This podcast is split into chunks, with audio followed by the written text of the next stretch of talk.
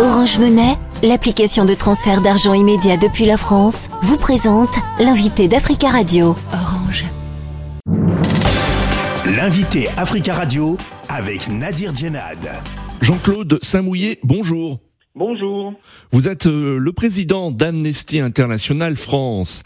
Amnesty International a déclaré il y a plusieurs jours euh, craindre des crimes de guerre dans la bande de Gaza. Après le bombardement de l'hôpital Ali Arab à Gaza mardi soir, euh, il y a eu entre 200 et, et 500 personnes qui sont mortes dans l'explosion de cet hôpital. Est-ce que pour vous ce qui s'est passé mardi soir est un crime de guerre?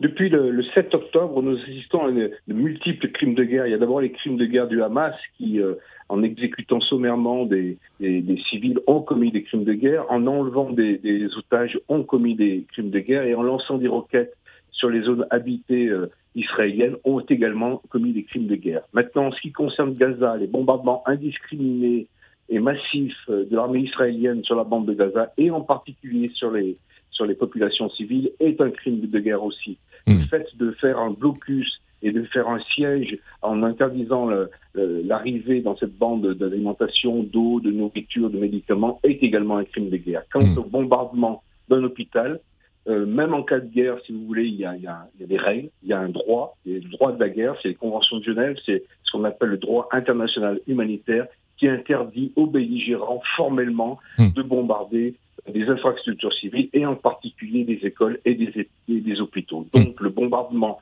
euh, de l'hôpital est un crime de guerre, ça c'est incontestable. Israël et le djihad islamique se rejettent la responsabilité de l'explosion euh, meurtrière dans cet hôpital à Gaza. Euh, faut-il qu'il y ait une enquête internationale indépendante pour définir les responsabilités? Nous, Amnesty International, on est en train de, ben, de, mener une enquête, si vous voulez. On est en train d'analyser des vidéos, d'analyser des photos pour essayer de, de fixer les responsabilités. Mais c'est vrai qu'il faudrait mmh. une enquête internationale indépendante pour fixer les responsabilités et que les auteurs présumés de, de ce crime atroce rendent des comptes devant la justice. C'est très, très, ça va être très, très compliqué dans le contexte actuel, mais dans l'idéal, ça serait effectivement ce qu'il faudrait faire. Mmh. Est-ce que les deux parties montrent qu'elles n'ont pas beaucoup de considération pour les civils? Oui, oui, oui, c'est ce qu'on peut dire. C'est un mépris total pour la vie humaine, euh, aussi bien d'un côté que de l'autre. Et il faut vraiment que la communauté internationale fasse pression sur sur ses alliés pour que un minimum d'humanité, si on peut dire, soit respecté dans dans ce conflit. Il faut épargner les vies des mmh. civils. C'est vraiment tout le sens du droit international humanitaire. Et là, c'est tout le contraire qui.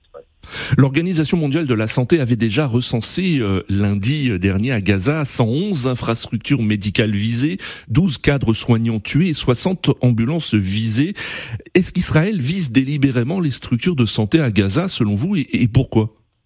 Je ne saurais pas vous dire s'il si, si, y a vraiment un ciblage délibéré. Là, il faut vraiment que les enquêtes euh, avancent pour qu'on ait des, des, des, certitudes. Mais tout ce qu'on peut dire, c'est que euh, non seulement il ne faut pas viser délibérément des, des centres de soins ou des ambulances ou, ou, des hôpitaux, mais il faut épargner euh, tout mettre en, en, œuvre pour épargner les hôpitaux et les centres médicaux. Donc euh, il y a vraiment un viol des, mmh. des, du droit international humanitaire. Non seulement il faut ne pas viser délibérément, mais il faut épargner, il faut séparer les objectifs militaires des, infrastructures civiles, L'aide humanitaire attendue par les Palestiniens dans la bande de Gaza va pouvoir commencer à transiter par le passage de Rafah à partir de l'Égypte voisine. Amnesty International a appelé hein, depuis euh, longtemps à l'ouverture euh, sans délai de l'accès à la bande de Gaza pour l'aide humanitaire. Est-ce qu'aujourd'hui vous êtes soulagé? Oui et non. C'est-à-dire qu'on est soulagé puisque euh, Israël s'est engagé à ne plus bombarder la zone de Rafah, ce qui permettra effectivement aux camions d'arriver euh, à, à, Gaza. L'Égypte s'est engagée à ne pas fermer non plus ce, ce, point de passage. Donc ça, nous sommes soulagés, mais c'est limité à 20 camions par jour. Mmh. Et à partir de vendredi, parce qu'il faut rétablir la route, la route a été défoncée par les bombardements, donc ça va être très compliqué, et c'est seulement 20 camions par jour.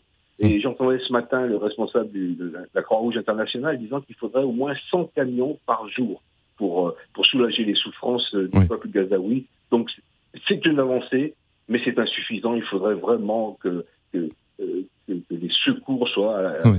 La proportion des dommages. Alors selon votre ONG euh, Amnesty International, les forces israéliennes sont équipées d'obus au phosphore blanc. Israël nie l'usage de phosphore blanc à, Gaza. Alors expliquez-nous pourquoi ces obus au phosphore blanc posent euh, un vrai problème pour les populations.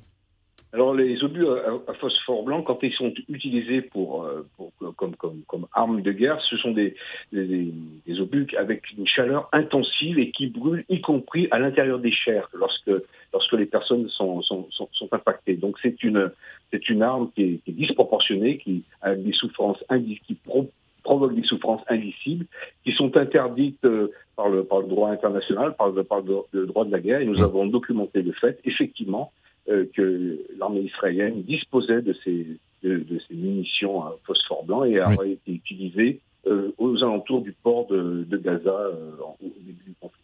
Alors Jean-Claude Saint-Mouillet, en France, les débats sur l'interdiction des manifestations pro-palestiniennes se poursuivent et le Conseil d'État a rejeté hier l'interdiction systématique des manifestations pro-palestiniennes.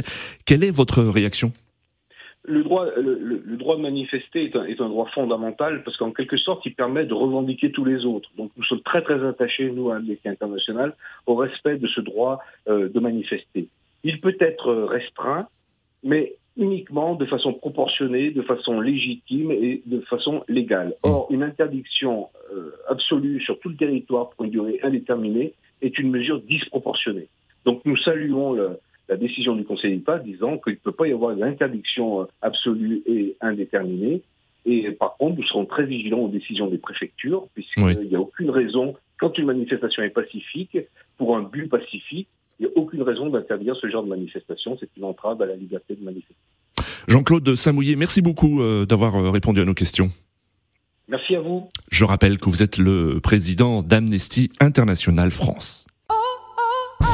Orange Monnaie, l'application de transfert d'argent immédiat depuis la France, vous a présenté l'invité d'Africa Radio.